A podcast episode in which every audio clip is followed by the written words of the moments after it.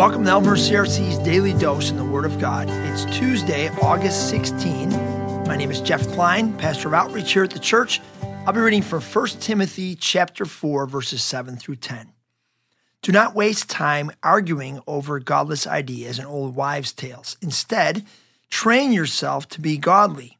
Physical training is good, but training for godliness is much better, promising benefits in this life and the life to come. This is a trustworthy saying, and everyone should accept it.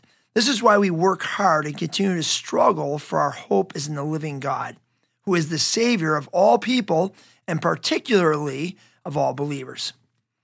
Keeping the main thing, the main thing would be one way to summarize Paul's thoughts to Timothy here. Don't get caught up in arguments about all the latest controversies of the day. Instead, get focused. On what? On training yourself. This word here refers to a regular training of the body with physical exercise, having a physical trainer who lays out a program for you to pursue a healthy body. Now, being an athlete, I get this. When I trained in college to play hockey, we lifted weights in a very specific way to strengthen our wrists and other muscles related to shooting a puck. We did other weight training and other training to make our legs stronger for skating. We did puck shooting drills, checking drills, my personal favorite, passing drills, and plenty of skating drills, all so that we would be able and ready to play the game.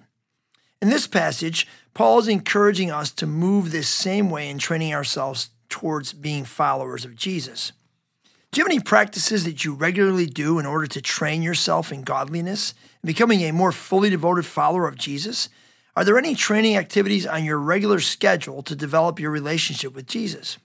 We've talked about havarims now for over a year here, a havarim being a group of two, three, or more who get together on a regular basis to gather around the Word of God and be trained through their discussion and questions to follow Jesus more fully.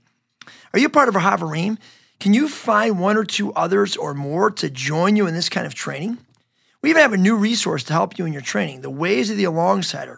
Rebecca Wilson, our discipleship coordinator, would love to help you shape your personal training program.